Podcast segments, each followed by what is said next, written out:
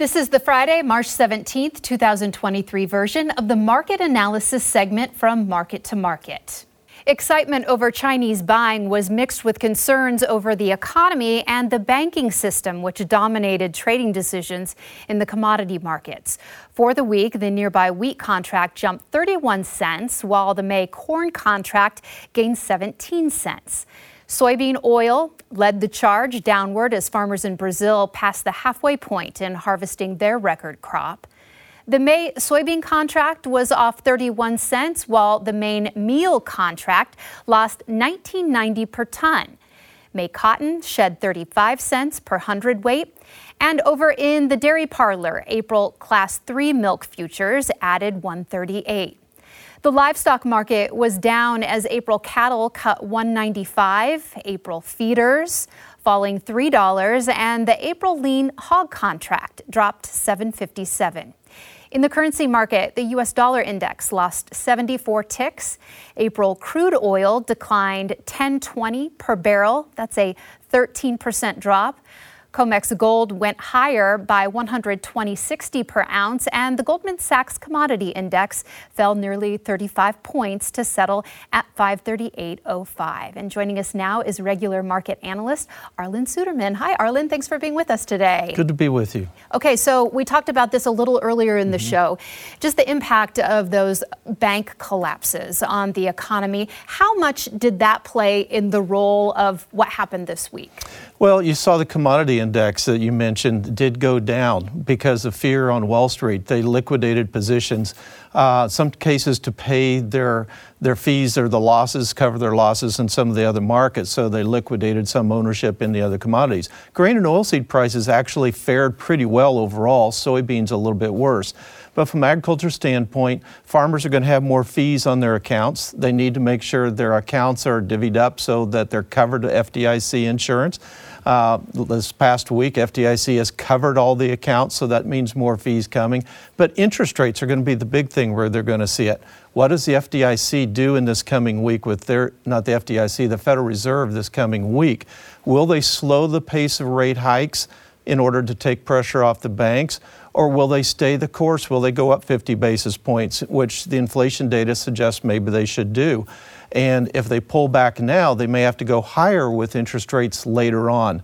So farmers who have operation loans are going to be very vulnerable depending on what the Fed does and what they're required to do to try to calm the waters here. They've got a fine line then to walk. They really they? do. Okay, so turning to wheat, futures are mm-hmm. trading this past week. Um, traded turned a little lower. Why?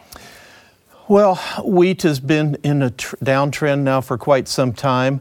Um, one thing about the wheat market, unlike soybeans, where virtually every bushel that's produced in the world is traded on the derivatives market at some point before it's consumed. Wheat, just a fraction of it is. Most of it's traded on the cash market. So the funds have really wanted to be short wheat. They've been assuming that Ukraine will get an extension of the grain initiative, allowing it to continue to export. They're still assuming that's going to be the case. And so we've been trending down. We've come up the last few days. We've seen a little bit of a bounce back. And I think the focus is starting to come back to putting a little bit more risk premium into the market uh, going forward because of the increased tensions in the Black Sea region and because of the drought that we have in the U.S. southern plains, it's slow to find relief, and because with El Nino coming on, Australia is expected to have a short crop this year as well. Okay. Well, let's move on to corn and social media for our next question. And this is Gary. He's asking Did China's purchase of corn show that the market could be bottoming because the safrinha corn co- crop is getting so late? very much so. Very well could be. Of course, I've been wrong now for the last several weeks on corn. I didn't expect it to break the way it did. But now that it has, it broke about 75 cents. And China has seen the opportunity there. It's looking at the safrinha corn crop going in very late, especially in Mato Grosso do Sul and Paraná and some of the surrounding districts of Brazil, which doesn't guarantee a short crop this year, but it really does substantially increase the risk. Argentina's crop is getting much smaller. It's down about 40% from a normal crop. Ukraine is going to have trouble producing a crop this year. And I think China's starting to get nervous, and so they're making sure they have supplies on hand um, in case those things just don't play out. They're, pl- they're managing their risk exposure. And I think that's going to come around and support the corn market as long as the outside markets can stabilize. With that said, will China be buying more corn? I do think they will. I think they'll buy more than what USDA said. I felt that for the past several months that they will end up doing that. Even if they end up not needing it, they need to rebuild their reserves. And so I do think that they will be buying more. And right now, the U.S. is the cheapest corn on the market. Okay. Well, turning to soybeans, the soybean story, and you mentioned this in Argentina, is bad. Some calling it a disaster there. Um, what is that going to do to the markets? Every time Argentina has a drought, we see soy meal prices rise because Argentina is the world's largest exporter of soy meal and soy oil. And the assumption is that that'll drive demand to the United States for soy meal. We're just not seeing that. One of the reasons is Brazil has a massive soybean crop. And so they'll be able to ship uh, soybeans south to Argentina and they'll be able to divert some of their own soybean crushing to the world market as well. Currency exchange rates will give them advantage. So it's really unclear how much they'll really increase demand for U.S. soy meal. And I think the funds, which built record ownership of meal, are starting to figure that out now. We've been warning for several weeks be careful, this market could collapse, and it looks like that's what's starting to happen. Okay, there's some reports again about ASF, African swine fever, showing up again in, uh, in China. Is this enough to impact the markets, or do we need to know a little more? It is. We don't have any official reports. There's an industry survey that went out that suggests that we've already seen enough incidents of African swine fever this year, more than what we had all of last year. And some hog farms say they've reduced their breeding herds by 20 to 30 percent, and may go to 50 percent. But yet others are saying, no, we're not seeing any problems. So it's a diversity of information we're getting out of China. We have people on the ground there, and our people on the ground are saying one thing to watch is piglet prices are up about 13 percent over the last five to six weeks. That suggests a shortage of piglets, meaning there's mm. some deaths that are happening. And if that's true, that means the disease is there, and we'll probably have a reduction in feed demand for corn and for soy meal as we get through the summer months. Okay. Well, let's turn to cattle. So this red hot, mar- red hot market uh, died down just a little bit this week. So is this a are we in correction mode i guess that's what what i've heard and read a little bit about yeah that's a really good way to say it um, the fundamentals are still there we got a cattle on feed report at the end of the week to indicate pretty much as expected that placements, et cetera, are, and non-feed numbers are down roughly 5% or so. And we're going to continue to see that really for the next couple of years. It's going to take a couple of years to rebuild production. We first have to get the weather totally turned around, and the next step is we hold back heifers. That tightens the supply even more. So beef supplies are going to be tight. The question is, what will the consumer pay? And that goes back to the economy and to the banking story and consumer confidence. Consumer confidence pulled back this month a little bit.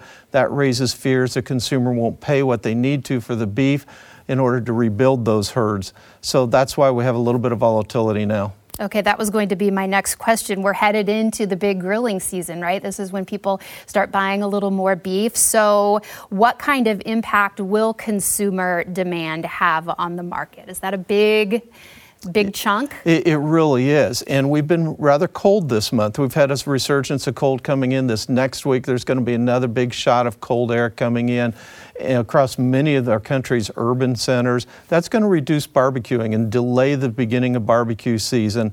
And that's a big part of our beef demand and even our pork demand as well. So we need to warm things up. Looks like we're going to be able to start doing that as we get in the month of April, get barbecue season going. That'll help strengthen demand again. Feeders were lower this week. Mm-hmm. Why? Uh, it, really, that's a place where we've seen the most impact of this banking story. Lack of confidence in the economy. So, the protein sector, cattle and hogs, have both really been hurt by that over the past week, and feeders is one of them. If there's uncertainty about the demand for the fat cattle, then that makes a reluctance to buy the feeder cattle to feed.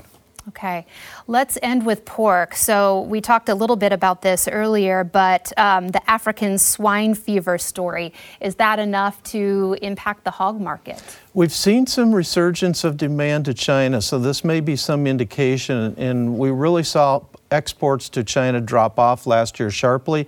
We're seeing some of that come back. So that gives us some hope for the hog industry because our supplies ended up bigger than what we anticipated. The slaughter numbers have been higher than what USDA's quarterly hogs and pigs report in December would suggest. We'll get an update of that report here before the end of the month, see if USDA raises their numbers.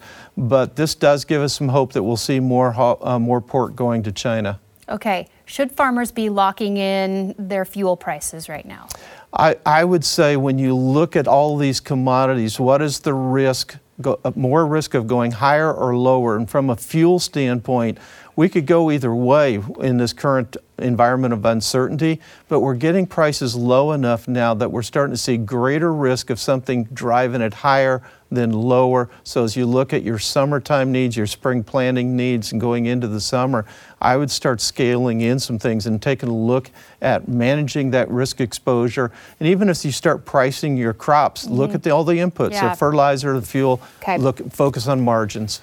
Wish we could talk more, but we're running out of time. Thank you, Arlan, so much for being here this week and uh, giving us your, your opinions and expertise on all of this.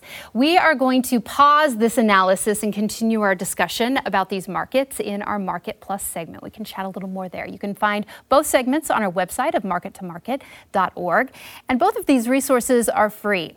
We also post our video content to YouTube, which includes the show, the Market Plus, and our stories, along with the M2M Show podcast. Subscribe to the feed, Market to Market. Next week, we look at a Minnesota group putting pets under the spotlight in the war against antibiotic resistance. Thanks for watching.